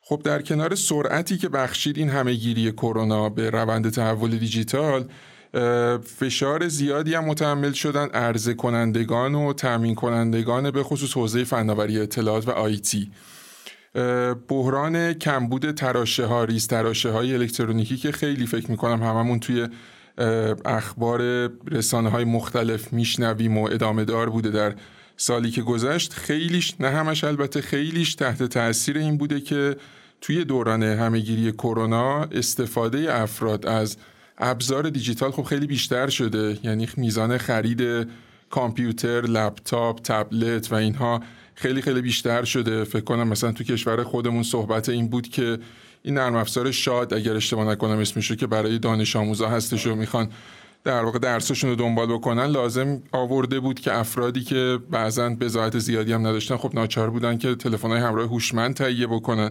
خب این اتفاق اتفاق سراسری بود. از یک طرف در نتیجه تقاضایی بسیار بالایی بود برای اینکه از این ابزار دیجیتال بخوان استفاده بکنن. از یک طرف اونایی که در واقع توی کارخانه ها و توی آزمایشگاه های خب خیلی پیشرفته ساخت اینها رو انجام میدن که فرایند ساخت ریستراش ها خیلی فرایند به اصطلاح با دقت بسیار بسیار بالایی هستش. بسیار ریز مقیاس هست در مقیاس نانومتر و اینها هستش.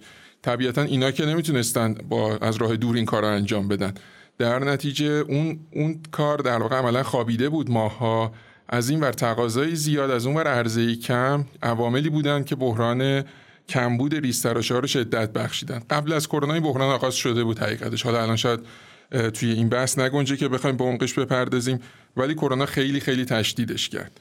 از اون طرف هم فشاری وارد شد طبیعتا بر روی در واقع تأمین کنندگان خدمات اینترنت به خاطر اینکه خب خیلی از کارا کار یعنی به معنای شغل تحصیل سرگرمی همه اینا دیگه داشت و داره هنوزم خیلی از جاها از بستر اینترنت انجام میشه. در نتیجه این فشارم وارد شد به تأمین کنندگان باز حوزه فناوری اطلاعات.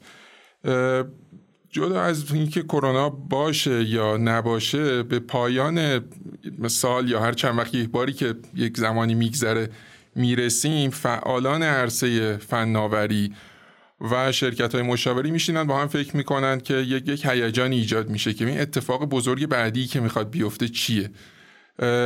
خب یه 15 سالی میشه الان که اینترنت بیشتر از هر چیزی از بستر تلفن های همراه هوشمند لپتاپ و اینها داره مورد استفاده قرار می‌گیره. یک چیزی که می‌دیدم مقاله بود توی Financial Times توی یکی از شماره های آخر سال 2021ش که نوشته بود اگه بخوایم فناوری سال 2021 رو با نگاه به آینده بخوایم توی یک کلمه خلاصه بکنیم میشه متاورس که همون موضوعی هستش که امروز می‌خوایم یه خورده دقیق تر بهش بپردازیم. بله. خیلی موضوع جالبیه متاورس. من خودم به تازگی آشنا شدم و سعی می‌کنم اطلاعات بیشتری در موردش کسب کنم. اپیزود قبلی شما هم که در این خصوص توضیح خیلی کمک کرد به من. ممنون میشم که یه یادآوری مختصر بکنید که متاورس چی بود و چه تحولی قرار ایجاد بله حتما. میشه گفت متاورس در واقع یک شکل کاملا جدید و تحول یافته از از اینترنت از فضای مجازی. یا بگیم از تجربه دیجیتال digital experience به اون معنایی که در واقع جا افتاده این عنوان. تجربه فعلی دیجیتال ماها به این صورت هستش که خب یه موبایلی رو دست می‌گیریم روبروی یه لپتاپی تبلتی یکی از این به اصطلاح ابزار دیجیتال میشینیم.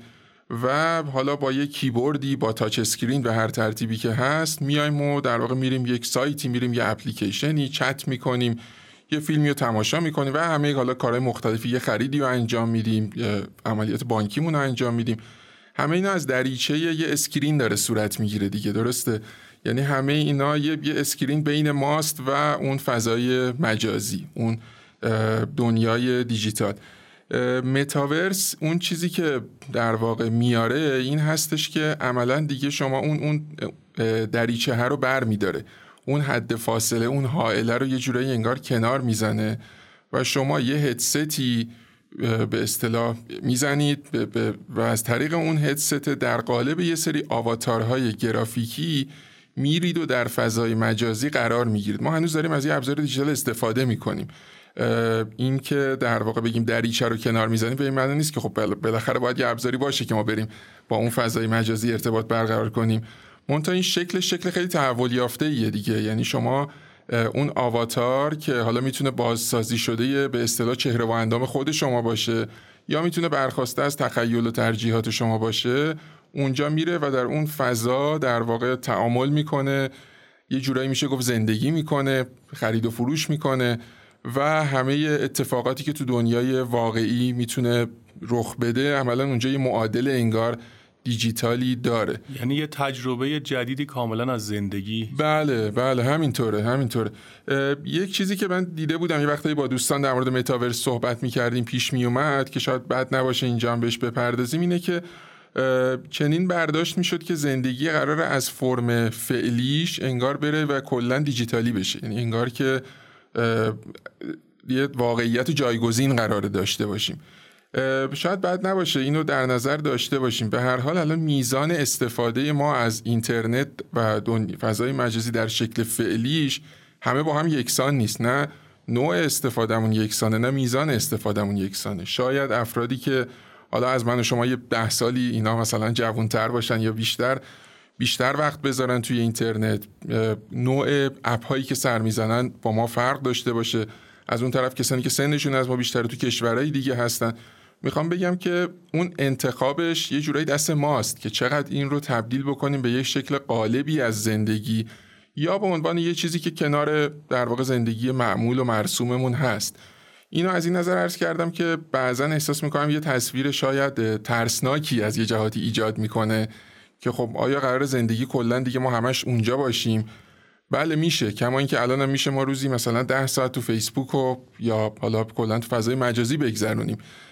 خیلی ها هستن. مثلا توی ژاپن من میخوندم که شکلی از بیماری پیدا کرده که افراد عملا تمام وقت روزشون رو از خونه بیرون نمیان.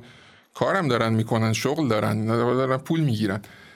ولی کلا توی اتاقن. یعنی خب این تبعات روی سلامت روح و روان داره اینجور چیزا داره. اینا همش سر جای خودش هست. منتها متاورس لزوما به این معنا نیست که شما قرار همه زندگیتون اونجا صورت بگیره. عنوانش هم که یه جورایی گویاست فکر می‌کنم دیگه. meta و verse meta در واقع با universe ادغام شده. meta به معنای فراتر از چیزی بودن. universe هم که دنیا به صورتی که داریم و این در واقع فراتر از اونه. عنوانش هم از یه رمان علمی تخیلی میاد. فکر می‌کنم سال 1992 نوشته شده بود. از وقتی که مارک زاکربرگ اسم متا رو به جای فیسبوک استفاده کرد و اعلام کرد که حدودا 10 میلیارد دلار می‌خواد سرمایه گذاری کنه برای این پروژه خب یه مدت زمانی گذشته و ما الان می‌بینیم که این به واقعیت خیلی نزدیکتر شده. از اون موقع تا حالا چه تحولاتی ما داشتیم در این زمینه؟ بله خب یه چند ماهی فکر می‌کنم که به هر پاییز بودنش رو یادمه که پاییز بود که مارک زاکربرگ اومد این داستان رو مطرح کرد. یه حالت ویدیو کنفرانس یک ساعت و خورده ای هستش که خودش و همکاراش در مورد متاورس صحبت می‌کنن که کسانی که علاقمند باشند به متاورس اینا پیشنهاد می‌کنم که ببینن چون به نظرم خیلی جذابم تهیه شده. اتفاقی که از اون موقع تا حالا افتاده به نظرم جالب توجه هم است که تو همین مدت کوتاه چون اواخر سالم بود که در واقع همون تغییر نامی که اشاره فرمودید اتفاق افتاد. تو همین فاصله تعداد بازیگرای اصلی که در واقع وارد حوزه متاورس شدن و گفتن که ما می‌خوایم تو این حوزه کارایی انجام بدیم چند تا اضافه شده و نامای بزرگی هم اضافه شدن. یعنی فضا رقابتیه. فضا خیلی رقابتی تر شده. یعنی اون موقع شاید اصلا اینجوری برداشت به وجود اومد. من یادم برای اون اپیزود قبلی من میخوندم یه سوال رایج این بود که آیا متاورس همون فیسبوکه؟ یعنی آیا یعنی فیسبوک و متاورس رو ما یکی بدونیم؟ بعد یه عده می‌گفتن نه مایکروسافت هم مثلا یه کارایی کرده توی این حوزه. الان به نظر میاد واقعا دیگه نمیشه. گفت فیسبوک همچنان به نظر میاد با اون بودجه ده میلیارد دلاریش که گذاشته یه بازیگر بزرگی هست. ولی به نظر میاد اصلا به هیچ عنوان تنها بازیگر نیست. یه مثلا چند تا از نامای بزرگی که تو این عرصه وارد شدن رو بخوایم اشاره بکنیم مثلا شرکت انویدیا رو خیلی همون به خاطر کارت گرافیکی که می‌زنه می‌شناسیم. یکی از بزرگترین تولید کننده کارت گرافیکی هست و در کنارش پردازشگرهای گرافیکی یا جی پی ها که اینا سرعت پردازش و قدرت پردازش خیلی بالایی دارن. با توجه به اینکه خب در نظر بگیرید توی اون فضایی که همه اتفاقات می‌خواد به صورت دیجیتال بیفته چه جریان عظیمی از داده برقراره دیگه. خب اون الان انویدیا وارد این داستان شده یعنی هر کدوم هم یه جوری توی زمینه داستان انگار که مزیت رقابتی دارن. یعنی چند تا ما با چند دنیای موازی روبرو خواهیم بود که هر کدوم ویژگی های خودشونو دارن و بسته به انتخاب افراد ممکنه وارد یک دنیای جدیدی بشن که هر کدوم این شرکت رو براشون فراهم می‌کنه به نظر میاد اینجوری باشه. بله بله. یعنی اینکه حالا آیا احیانا اینا می‌خوان مثلا بیان یه همکاری ترتیب بدن که مثلا اون بخش فرض بفرمایید مثلا گرافیکی داستان رو یه شرکت مثلا تقبل بکنه. اون بخشی که مثلا امکان ارتباط حالت شبکه اجتماعی طور قضیه رو برقرار می‌کنه یه شرکت دیگه باشه شاید بتونن اینا با هم همکاری کنن. ببینیم که به مرور زمان چه اتفاقی میفته ولی به قول شما ممکنه که مثلا انویدیا یک متاورسی برای خودش ایجاد بکنه فیسبوک یکی برای خودش. شرکت های دیگه که هستن مثلا شرکت تنسنت توی آسیا و حالا با محوریت چین دو تا شرکت بزرگ هستن که خیلی خوب کاربرای چند صد میلیونی دارن. یکی علی بابا و علی پی و ایناست که فکر می‌کنم همون باش آشنا باشیم. یکی هم مجموعه تنسنته که شاید با اون ویچت که ابزار شبکه اجتماعیشه و ویچت پی که یه ابزار پرداخت خیلی متداول هست توی چین و حوزه آسیای شرقی بشناسیمش. اینا خب وارد این داستان شدن. یعنی با توجه به اینکه این ورود تنسنت هم منطقی به نظر می‌رسه.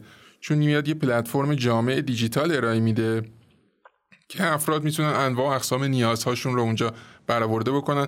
خود متاورس هم جاییه که ادعا می‌کنه من انواع اقسام اموری که شما داشته باشین از این سرش بگیرید سرگرمی و مهمونی دور همی و کنسرت شرکت کردن و اینها تا بحثای ملاقات های کسب و کاری خیلی جدی و رسمی میگه من همه اینا رو می‌خوام پوشش بدم. اینه که این شرکت ها هر کدوم به یه ترتیبی و شرکت Epic Games یک شرکتیه که خیلی توی حوزه به بازی های ویدیویی خیلی برتری داره. اونم جزء شرکت هایی که وارد شده و مایکروسافت گوگل و اپل. به صورت به اصطلاح به نظر میاد چراغ خاموش دارن خیلی جدی فعالیت می‌کنن توی این حوزه.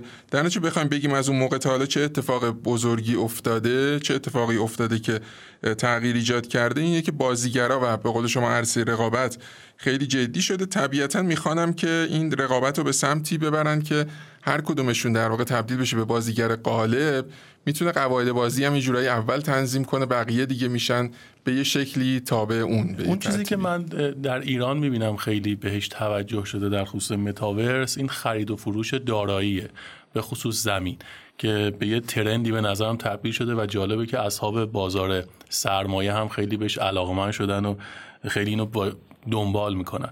ممنون میشم که یک مقداری در خصوص این توضیح بدی که الان این کدوم شرکت های از اینایی که گفتی دارن با هم رقابت می‌کنن بیشتر تو همین حوزه خرید و فروش و اینها فعالیت می‌کنن.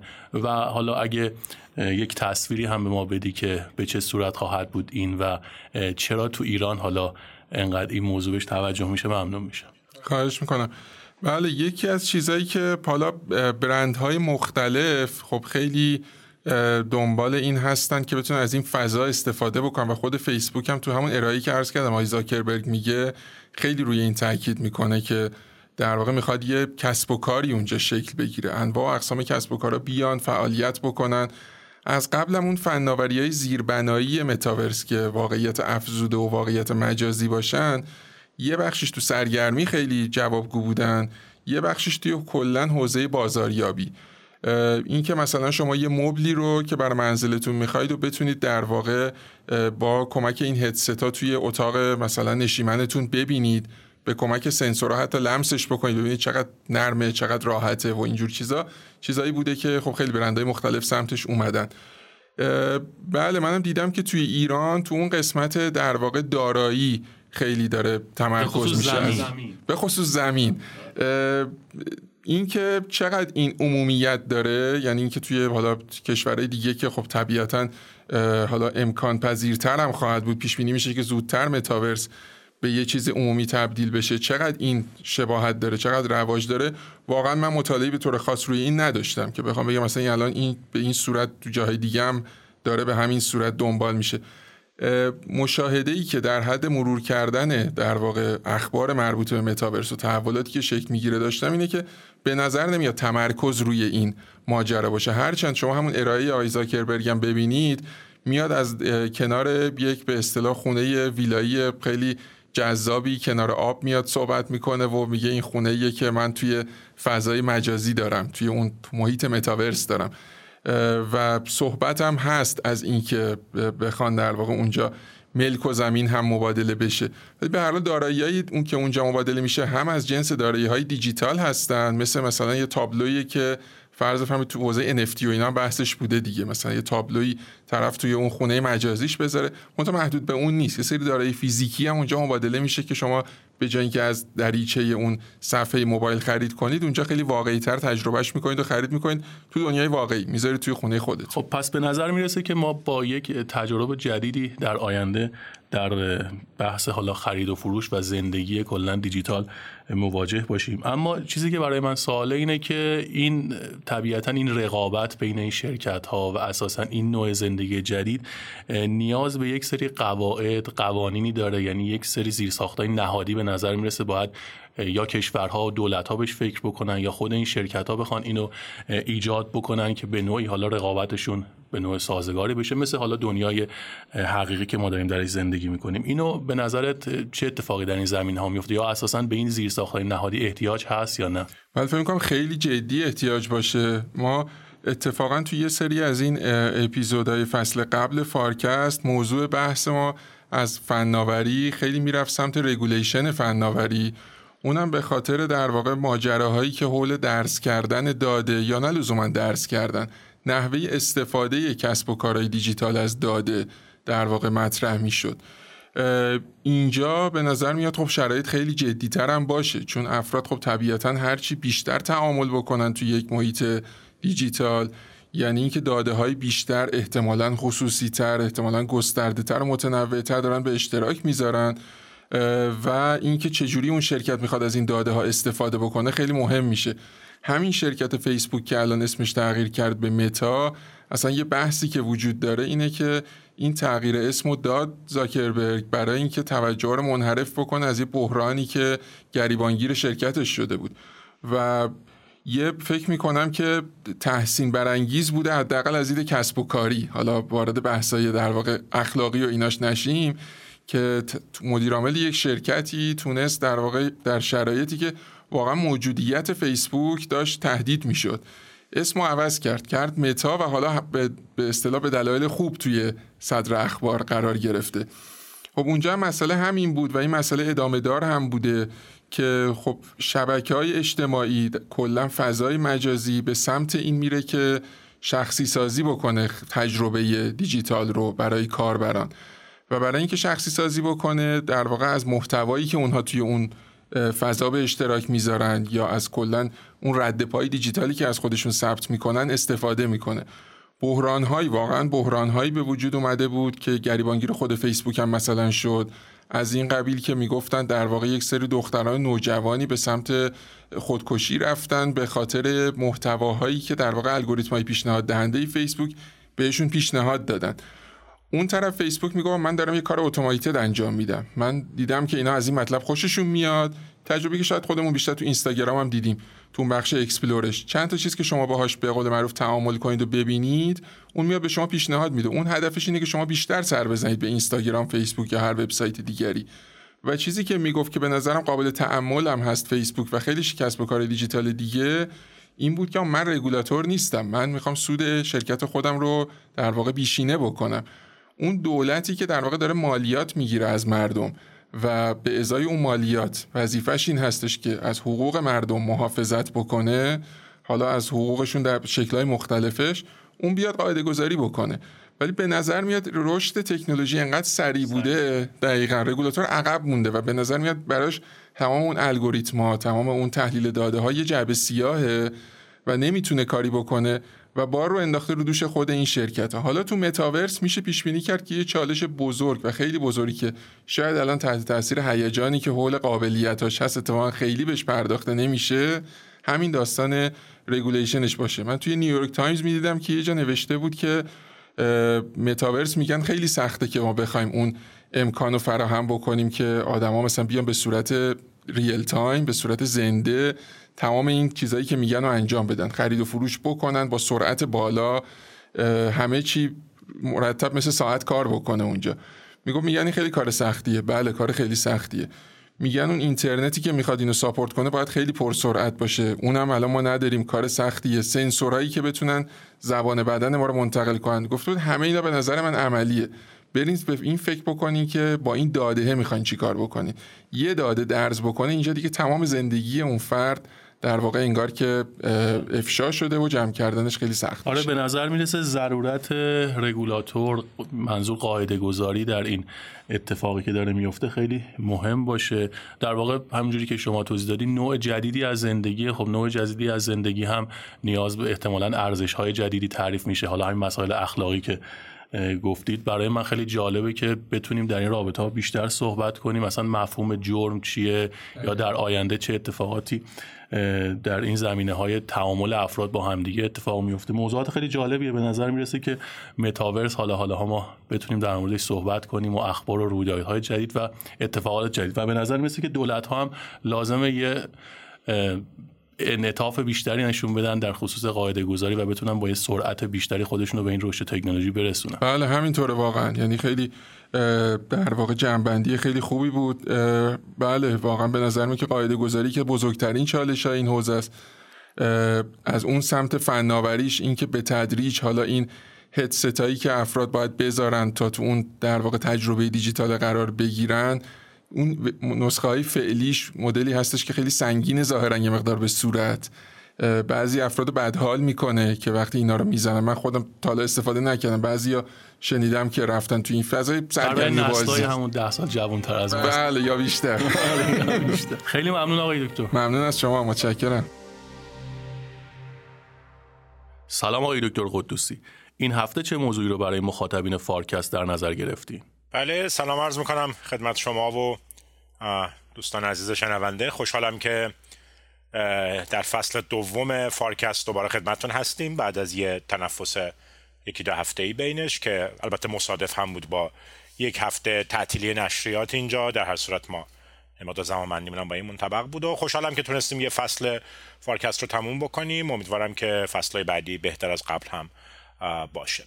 ارز کنم که مقاله که امروز می‌خوام خدمت دوستان بگم یه مقاله از شماره 16 دسامبر اکونومیست مال یک هفته پیشه ولی عرض کردم به خاطر تعطیلات یه شماره منتشر نشد ولی به خاطر اهمیتش و ارتباطش با موضوعاتی که قبلا هم پوشش داده بودیم من تصمیم گرفتم که این رو امروز پوشش بدم. عنوان مقاله هست Spinning Around the private markets, markets party reaches fever pitch okay? در مورد بازار سرمایه گذاری های خصوصیه و به طور مشخص private equity و حرفش اون عکسی هم که اون واقع عکس مقاله هست یک مهمونی رو تصور می‌کنه که دیگه آدم ها خیلی به اوج سرخوشی و شادی و اینها رسیدن و نگرانی اینه که خلاصه من گفتم تب تند ممکنه که تبی باشه که فروکش بکنه.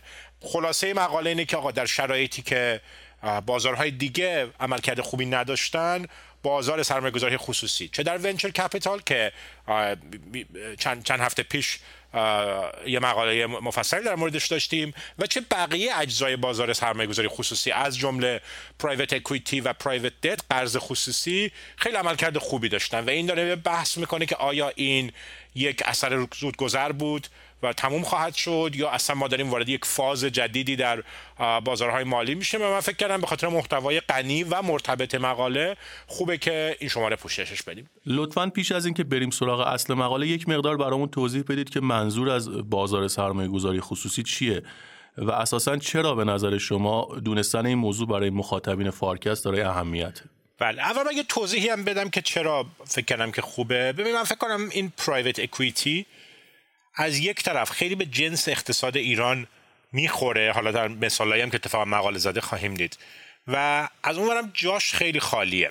می‌پرسید چیه و چرا می‌خوره و چرا این حرف رو می‌زنی؟ ببین پرایوت اکویتی یه صنعتیه که توش سرمایه گذارها به جای اینکه دنبال سرمایه گذاری در بازار به اصطلاح سهامی عام مثل بازار بازار سهام و بورس و همین چیزی که مردم خیلی خوب باش آشنا هستن باشن. دنبال اینن که برن پولشون رو بذارن در شرکت ها یا قراردادها یا پروژه هایی که در بازار به اصطلاح بورس عرضه نشدن بلکه جنبه سهامی خاص و خصوصی دارن ولی در عوض خیلی بیشتر درگیر سرمایه درگیر بهبود عمل کرد میشه. سرمایه گذاری یک سرمایه گذاری منفعل و سوداگرانه از جنس فقط تحولات قیمت بازار نیست. یک چیزی رو باید در واقعیت این شرکت عوض بکنه. این منطق پرایوت اکویتی است. به لحاظ حقوقی عرض کردم با سرمایه گذاری خطرپذیر مثل همان هر دوشون اینجوری که شما اول از مردم عادی پول جمع نمی کنی. کسایی که در این نوع شرکت ها سرمایه گذاری می‌کنن به اصطلاح باید سرمایه گذار با صلاحیت باشن. یعنی چی؟ یعنی کسایی که پول زیادی دارن معمولا سرمایه گذاری حقوقی هن. افراد نیستن. مثل فکر کنید دیگه مثلا مثل هج فاندا مثل صندوق های سرمایه گذاری ثروت کشورها مثل حتی صندوق های سرمایه گذاری بازنشستگی بیمه ها بانک های سرمایه گذاری این سرمایه گذاری بزرگ؟ اینا میان یه پولی رو که معمولا رقم های درشتیه متحد میشن میدن به کسایی که این private equity fund رو درست می‌کنن. بعد اونا با اتکای این سرمایه کیا درست می‌کنن اینو؟ معمولا کسایی که اونجور صندوق رو درست می‌کنن تخصص زیادی در بازسازی تجدید ساختار و بهبود عملکرد بخش حقیقی اقتصاد دارن. خیلی هاشون سابقه طولانی در بخش مشاور مدیریت داشتن تکنیک های اصلاح عملکرد شرکت ها رو اونجا یاد گرفتن. یک سریشون کسایی که تخصص طولانی در اجرای عملیات در شرکت ها رو دارن مثلا آدم های ارشدی در صنعت برق و نفت و مخابرات و تک و اینها بودن. خلاصه تیم مرکزی پرایوت اکویتی ها فقط مالی چی نیستن. می‌خوام اینو عرض بکنم. بیشتر تخصص دست به آچار رفتن توی شرکت یا یک پروژه و بهبود عمل کرده شده. دارن مدلشون اینجوریه که پول رو جمع می‌کنن از سرمایه گذارا بعد میرن سراغ شرکت ها یا پروژه هایی که لنگ می‌زنن مشکل دارن بهرهوریشون پایینه سرمایه ندارند و اینها اینا رو می‌خرن چند سالی رو اینا کار می‌کنن اینا رو به اصطلاح رو میارن زنده می‌کنن عملکردشون رو بهتر می‌کنن. بعد اینا رو میفروشن در بازار. حالا یا به صورت عرضه اولیه میارن در بازار سرمایه گذاری عمومی یا میفروشن به یک سرمایه گذار خصوصی دیگه. و بعد با یه بازده نسبتا خوبی پول اون سرمایه گذار اولیه رو میدن. یه پول خیلی خوبی هم گیر خودشون میاد. پس این روشی که کار می‌کنه. فکر کنم دوستان می‌تونن بفهمن که چرا گفتم به درد اقتصاد ایران می‌خوره برای اینکه اقتصاد ایران پر از متاسفانه از اینجور شرکت هایی که با عملکرد ضعیف دارن کار می‌کنن. اینا نیاز داره که برخلاف این روندی که متاسفانه در در 15 سال اخیر در خصوص سازی ها مشاهده شده که سرمایه‌گذار شرکت رو می‌گیره و نابود می‌کنه اینا برعکس هدفشونه که شرکت رو بگیرن و زنده بکنن. یک شرکت ضعیف رو در واقع بگیرن و با تزریق سرمایه و تخصص مدیریت. و خب یه سری تصمیمات سخت سعی بکنن که در واقع قسمت های ضعیفترش رو رد کنن قسمت های خوبش رو نگه دارن و بزرگ بکنن. خب می‌تونه خیلی به درد اقتصاد ایران بخوره. متاسفانه خیلی نداره من می‌دونم که سالهاست تلاشش داره انجام میشه ولی اونجوری که باید پا نگرفته در کشور. این توضیح مختصری بود که اینها چجوری کار می‌کنن. بس برای دو تا جزء اصلی دارن. یکی اون سرمایه گذار است که پول میده ولی خودش درگیر عملیات بعدش نیست. یکی هم به اصطلاح تیم شرکا اینا عملا کسایی میشن که به اصطلاح اون پارتنرهای اصلی هستن که تخصص مدیریتی مالی اقتصادی تکنیکی با هم دارن. پول رو می‌گیرن میرن سراغ اینکه هدف بگیرن و شرکت های مناسب رو بخرن.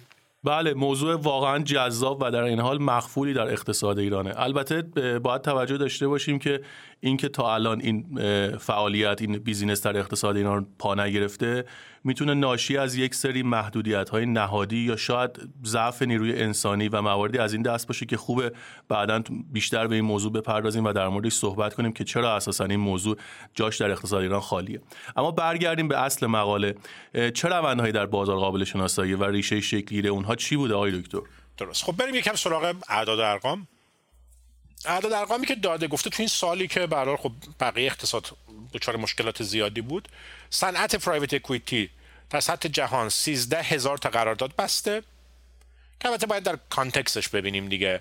13 هزار تا برای همه کشورها در 11 ماه اول 2021 که یه چیزی حدود 1800 میلیارد دلار ارزششون بوده. یک و تریلیون دلار. چه جور پروژه هایی بوده؟ بعضیشون مثال زده. گفته مثلا تو استرالیا یه فرودگاه رو خریدن. توی ایتالیا یه شرکت تلفن رو خریدن. توی فرانسه یه لیگ فوتبال رو. و توی عربستان سعودی یه خط لوله نفت رو. پس ببینید جنس کارهایی که بهش نزدیک میشن در واقع عرض کردم. از این جنسه و این صنعت چیزی حدود 1100 میلیارد دلار یا یک و یک دهم تریلیون دلار پول جدید از سرمایه گذار جمع کرده که تقریبا در تاریخ جزو بالاترین رقم است. 2019 درست قبل از کرونا یه ذره بالاتر بوده ولی به هر حال رکورد مهمی حساب میشه. بنابراین شده یه صنعتی که سرمایه گذارا دارن با جذابیت بهش نگاه می‌کنن و یه نکته این مقاله میگه. اینو ما هر بار که سرمایه‌گذاری درس میدیم صحبت از آلترناتیو اینوستمنت می‌کنیم که یکیش همین پرایوت اکوئیتی داره میگه آقا دیگه آلترناتیو نیست. آلترناتیو قبلا می‌گفتیم که عمده پول سرمایه‌گذارا می‌رفت توی اوراق قرضه و سهام شرکت های سهامی عام و اینا یا بخش کوچیکی از بازار بود.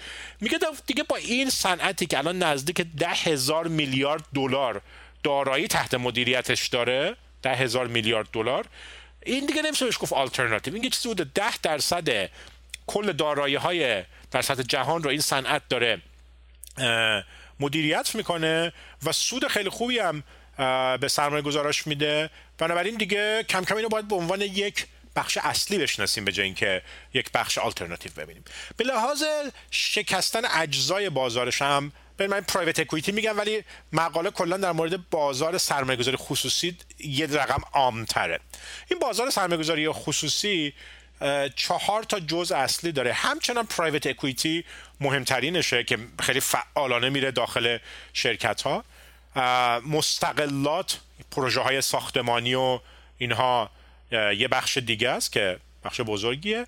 یه چیز دیگه داره به اسم پرایوت دت private debt قرض دادن مستقیم به شرکت های خصوصی شرکت های صنعتیه که نمی‌تونن اوراق چاپ بکنن. برای شما یه جوری میشید در واقع یه جور شبیه بانک ولی مستقیم میرید به جای اینکه در واقع اوراق بهادار یا security منتشر بکنید که نیازمند تاییدات زیادیه یه صندوق سرمایه‌گذاری خصوصی میره به یه شرکت خصوصی وام خصوصی میده. که این هم فکر می‌کنم خیلی در ایران رایج نصف زیر های حقوقش هم خیلی نداریم. و بخش کوچیکترش که ولی رو به رشد هست بخش زیر ساختا یا اینفراستراکچر که مثالاش دیدید مثل همین خط لوله ای که عرض کردم در عربستان خریدن. اینا این چهار تا رو هم دیگه پول گذاشتن رو اینها. میشه صنعت سرمایه گذاری خصوصی در دنیا که مرتب به اصطلاح رو به رشد بوده و عرض کردم الان دیگه میزان دارایی تحت مدیریتشون به ده میلیارد ده هزار میلیارد دلار یا ده تریلیون دلار در سال رسیده که صنعت بزرگی هستش.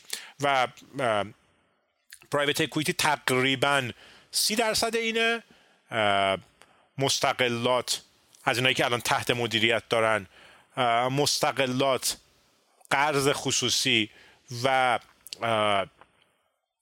اون زیر ساخت اونا هم هر کدوم حدودا 15 درصد اینا هستن و ما بقیش هم بقیه سرمایه گذاری توی سرمایه گذاری خطرپذیر و الی آخر اینا برای اینکه یه شهودی از شکست باز... اجزای بازارش رو داشته باشیم با توجه به توضیحاتی که دادید می‌خوام بپرسم که آیا این روند رو به رشدی که در سال گذشته دیدیم یک روند موقتی بوده و آیا یک ریسکی در بازار سرمایه گذاری خصوصی هست که باعث میشه ما با افت این رشد در سال جدید مواجه باشیم؟ بله خب مثل هر رشد سریع احتمالاً وقتی رشد سریع باشه و زیر ساختا متناسب آماده نشه یه ریسکایی ممکنه داشته باشه. مقاله همین رو یه مقدار تاکید کرده. ببین اولا میگه که چرا این توجه زیاد جلب شده. یکیش اینه میگه صندوقایی مثل صندوقای بازنشستگی و بیمه اینا چون بازار اوراق قرضه اوراق بازار دارایی های امن مثل اوراق قرضه خیلی بازده پایینی داره. دیگه دیگه دیگه رقم های بازده در حد 25 درصد و